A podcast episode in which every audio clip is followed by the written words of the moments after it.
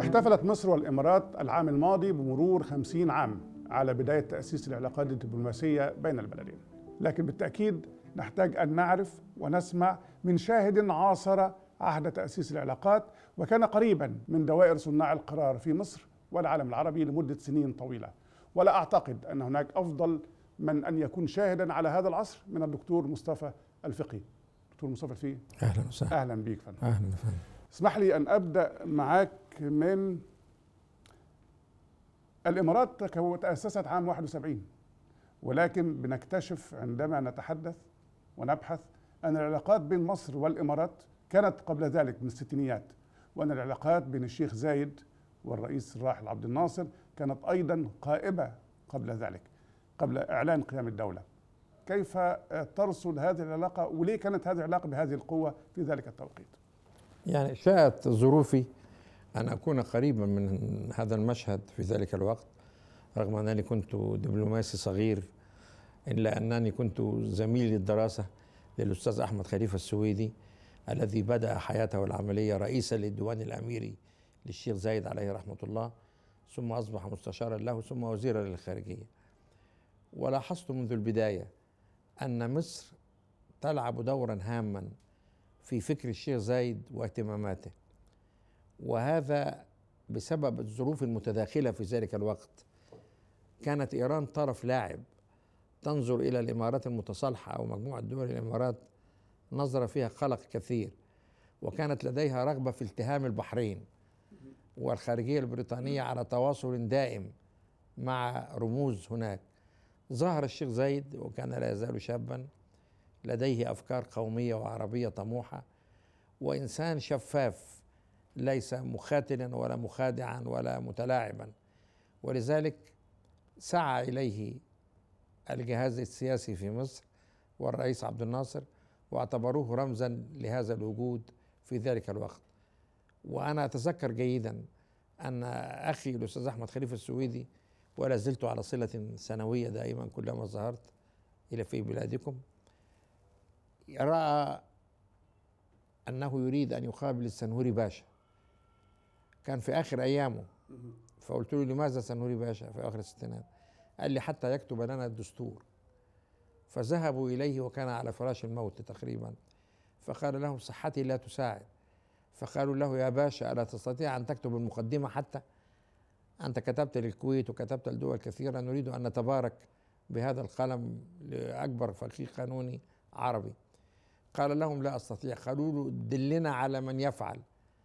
الغريب أنه يعني مع وجهة نظره تحترم طبعا قال لهم امشوا إلى الخرطوم واذهبوا إلى حسن الترابي.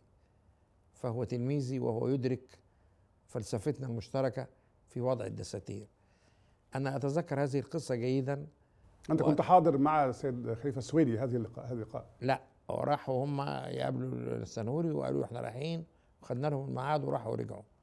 فأحمد السن- خليفة السويدي قال لي إنه قال لهم روحوا لل- لحسن الترابي في السودان. لم يكن حسن الترابي اسما مألوفا بعد لدينا فاندهشنا. إنما يبدو أن يكون هناك يعني صلة تلمذة بين تلميذه وأستاذه وكان يستريح إليه السنهوري على ما يبدو ولذلك نصح به في ذلك الوقت. في تلك الفترة بقى كان الشيخ زايد يمضي في طريقه في تجميع صفوف الإمارات المختلفة وتوحيد كلمتها والتفاوض مع المبعوث البريطاني الموجود ومحاولة إرضاء إيران لأن إيران كانت تريد أن تلتهم البحرين ولا تريد لهذه الدولة الجديدة أن تقوم على اعتبار أنهم كانوا بيعتبروا إن البحرين إحدى الإمارات في ذلك الوقت. الشيخ زايد بحكمته بهدوئه بصبره استطاع أن يخرج من هذا المأزق وأن يعلن قيام الاتحاد في عام 1970 أنا في رأيي إنها معركة وحدوية لم يفطن إليها الكثيرون ولكننا مدينون فيها للشيخ زايد شخصيا. طب آه، قبل ما نوصل لنقطة إعلان الدولة آه، طبيعة العلاقة بين ال- الرئيس عبد الناصر وبين ال- الشيخ زايد أعلم أنك لم تكن قريبا من هذه الدائرة في تلك الفترة ولكن بالتأكيد علمت ومن من أطراف مختلفة. كيف كانت ه- طبيعة هذه العلاقة بين الشيخ زايد وبين عبد الناصر؟ كان عبد الناصر في ذلك الوقت كالأسد الجريح بعد حرب 1967 وكان يبحث عن بارقة أمل تريحه وكان يرى في دول الخليج مصدرا للدعم. يكفي أن تعلم أنه في يوم من الأيام كان رايح الهند وباكستان وعلم الخليجيون أن طائرته سوف تمرق في المجال الجوي فتجمعوا لينظروا إلى الطائرة حبا له وتقديرا.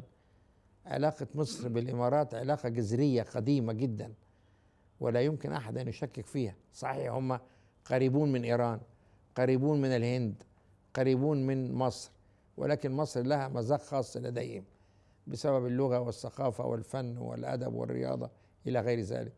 ولذلك كان تعلقهم بعبد الناصر كزعامة هو جزء من تعلقهم بمصر لأن مصر كانت هي الدولة الأولى في التعامل مع دول الخليج تعليميا وثقافيا ودراسيا.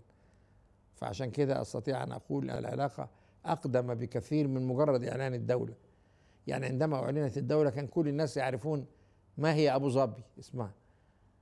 ويعني أنا متذكر أنا صهري عليه رحمة الله كان يقول أنا عايز آخد إعارة في أبو ظبي كان وكيل وزارة هنا. الكلام ده في الستينيات لأنه كانت دواوين الوزارة بدأت تتشكل. وحتى المنح بتاعت الدراسية اللي بقى عدد من أبناء الإمارات كانت تحت مسميات مختلفة. مكتب قطر مكتب الخليج العربي. لم تكن الأمور واضحة على النحو الذي رأيناه. إنما بطل الاستقلال الحقيقي. وبطل الوحدة بكل المعاني وبعبقرية شديدة كان هو الشيخ زايد بن آل نهيان. في مفاوضات ال ال الوحدة ومفاوضات مع المبعوث البريطاني مع إيران هل كان لمصر دور ما في هذه المرحلة؟ هل كان هناك شكل من أشكال التنسيق الدعم سواء سياسيا ثقافيا بأي شكل من الأشكال؟ نعم وكان تأثير عبد الناصر على كثير من المجموعات الموجودة واضح. مثل علاقته بالشيخ صخر القاسمي الذي اتهم بأنه قام بانقلاب وتمت الإطاحة به ونفيه في القاهرة اللي هو أبو الشاعرة العظيمة زميلتنا هنا. الأمر الذي لا يخفى على أحد هو أن إحساسا ما كان لدى البريطانيين بأن عبد الناصر بتوجهاته القومية يقف وراء الحركة الوحدوية للشيخ زايد. ومع ذلك لم يتراجع الشيخ زايد ومضى في طريقه وعبر عن دعمه المطلق لمصر وزعيمها وعن إيمانه بالفكرة القومية وعن إحساسه بمعنى العروبة هذا يذكر له في كل وقت طبعا يعني في هذه المرحلة لا ينسى اطلاقا ذلك الدعم المباشر لإعادة بناء الجيش المصري في تلك المرحلة آه. حتى قبل إنشاء الدولة قبل إعلان إنشاء الدولة صحيح وده صحيح. كان من الأمور اللي يتذكرها الجميع يعني. صحيح دفع مبالغ تبرعات في ذلك الوقت وأظن في رقم مذكور اعلن سنة 2020 17 مليون دولار وده كان مبلغ كبير جدا في وقته. منه للجيش المصري بقيادة عبد الناصر فكان داعم للمجهود العسكري. وبعد 67 هو الذي استقبل أم كلثوم لتغني هناك للمجهود الحربي صحيح. لم يترك الشيخ زايد عليه رحمة الله شاردة ولا واردة إلا وعبر من خلالها عن دعمه الشديد لمصر وللعروبة